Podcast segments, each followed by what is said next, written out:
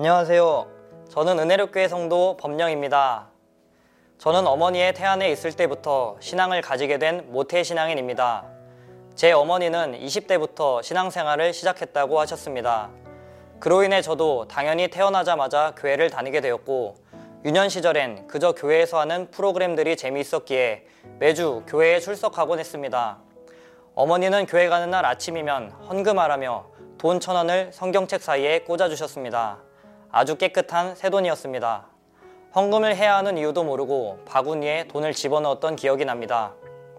곰곰이 그 시절을 생각해 보니 제가 헌금을 해야 했던 이유는 헌금위원이 바구니를 돌릴 때 헌금을 넣지 않으면 주변 사람이 이상하게 생각할까봐 헌금을 했었습니다. 헌금은 자원이며 사람한테 보이기 위함이 아닌 하나님께 드리는 것인데 저는 사람한테 보이기 위해 헌금을 했습니다.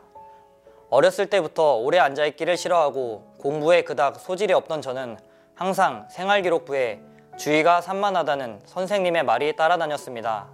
그러면서 초등학교 5학년 때부터 태권도 선수를 시작했고 14살 때부터는 체육중학교에 진학해 부모님과 떨어져 타 지역에서 기숙사 생활을 하며 혹독한 훈련을 받았습니다.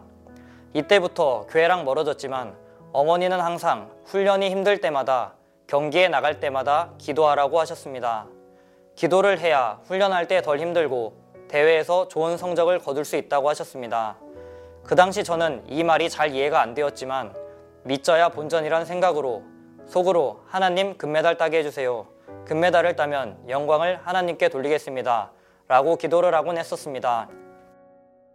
마태복음 7장 7절에서 8절을 보면 구하라 그러면 너희에게 주실 것이요 찾으라 그러면 찾을 것이요 두드리는 이에게 열릴 것이니라 하는 이 말씀을 문자적으로만 보고했던 기도였습니다.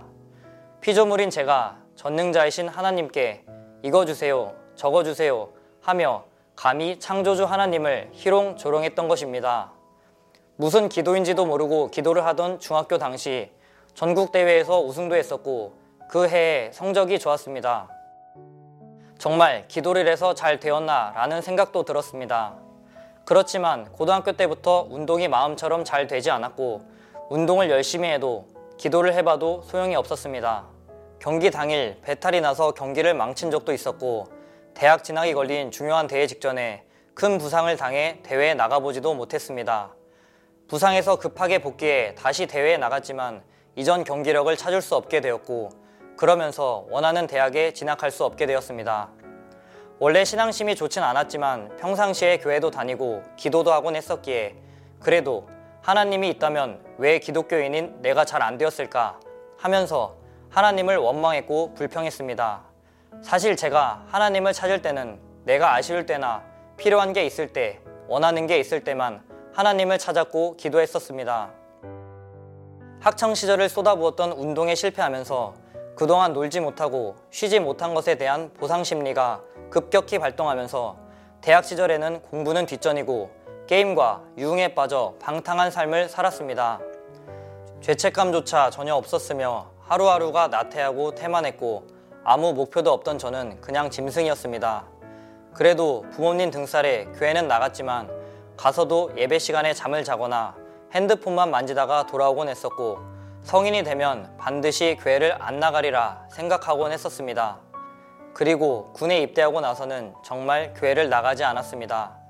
그러던 중 어머니는 항상 교회에서 설교를 듣고 와도 마음이 공허하고 영혼이 갈급하며 채워지지 않는다고 하셨습니다. 그러던 어느 날 어머니는 진리를 찾았다며 저에게 교회를 옮길 것을 권유하셨고 그렇게 다니게 된 교회가 바로 은혜력 교회였습니다. 그 당시 저는 집 근처 가까운 교회를 두고 집에서 차를 타고 1시간이 넘는 은혜력 교회까지 가는 게 이해가 안 되었고 불만이었습니다.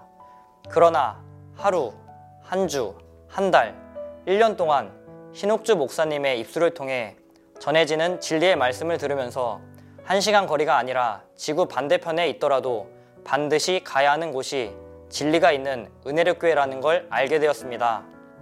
은혜력 교회는 이전에 다니던 교회보다 정말 작은 교회였지만 예배 시간 전하시는 말씀은 이전에 다니던 교회와는 너무나 달랐습니다.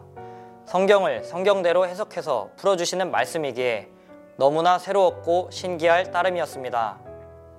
먼저 사람이 풀지 못한 꼭 풀어야 하는 중요한 명제, 사람이 어디서부터 왔으며 죽으면 어디로 가는지, 인간은 꼭 죽어야 하는지, 죄를 지으면 왜 안 되는지, 죄를 지으면 어떻게 되는지 명확하게 알게 되었습니다. 제 인생의 문제와 해답은 모두 성경 속에 있다는 걸 깨달으면서 모든 의문들이 풀리게 되었고 육체가 살아있는 이 시간이 천국과 지옥 또는 영생이 결정되는 중요한 시간이란 걸 깨닫게 되었습니다. 정말 이 세상 모든 이론을 파할 수 있고 그러고도 남을 만한 강력한 말씀이었습니다. 일반 기독교인들은 사실 교회를 왜 다니는지 모르고 다니는 경우가 많을 거라고 생각됩니다. 교회를 다니는 궁극적인 목적은 인간이 죽어서 지옥에 가지 않으려고 다니는 것인데 보통 사람들은 이 땅에서 잘 살려고 신앙생활을 하고 있으며 천국과 지옥에는 관심이 없습니다. 이전에 다니던 교회 목사, 설교에도 헌금을 많이 하고 봉사를 많이 해야 일이 잘 된다고만 말하며 정말 기독교의 본질, 즉, 천국과 지옥에 대해서는 말하지 않았습니다. 세상 부귀영화를 다 누린다고 해도 영혼이 지옥에 간다면 부귀영화가 무슨 의미가 있겠습니까? 저는 진리를 알았기에 세상 모든 걸 다 준다고 해도 이 진리의 말씀을 떠날 수 없고 지옥에 가는 어리석은 행동은 하지 않을 것입니다. 지금 한국의 기독교 목사들은 해서는 안 될 만행을 저지르고 있습니다.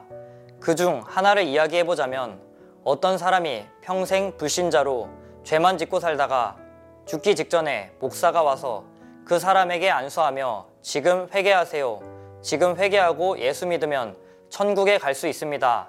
라고 성경에 없는 새빨간 거짓말로 속여 성경에 없는 회개 방법으로 회개시키고 죽고 난 후 유가족들에겐 천국에 갔다고 거짓말을 합니다. 천국에 들어가는 게 이렇게 쉽다면 지옥은 존재할 이유가 없다고 생각합니다. 저 또한 이런 잘못된 목사들의 거짓말 때문에 젊어서는 실컷 죄 지으며 육신이 원하는 대로 살다가 늙어서 착하게 살고 회개하면 되겠지. 그러면 나도 천국에 들어가겠지. 라고 생각했었습니다.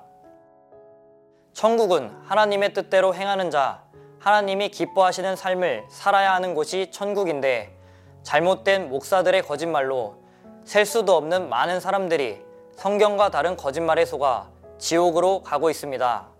저도 이 진리의 말씀을 몰랐다면 창조주 하나님이 누구신지 몰랐을 것이고 평생 죄만 짓고 살다가 지옥 영벌에 떨어졌을 겁니다. 지난 나의 삶이 정말 상상 속에서 창조주 하나님을 거스르며 죄만 짓고 살았다는 걸 알게 되었고 진실이 무엇인지 거짓이 무엇인지 판단할 수 있는 이성이 생겼습니다.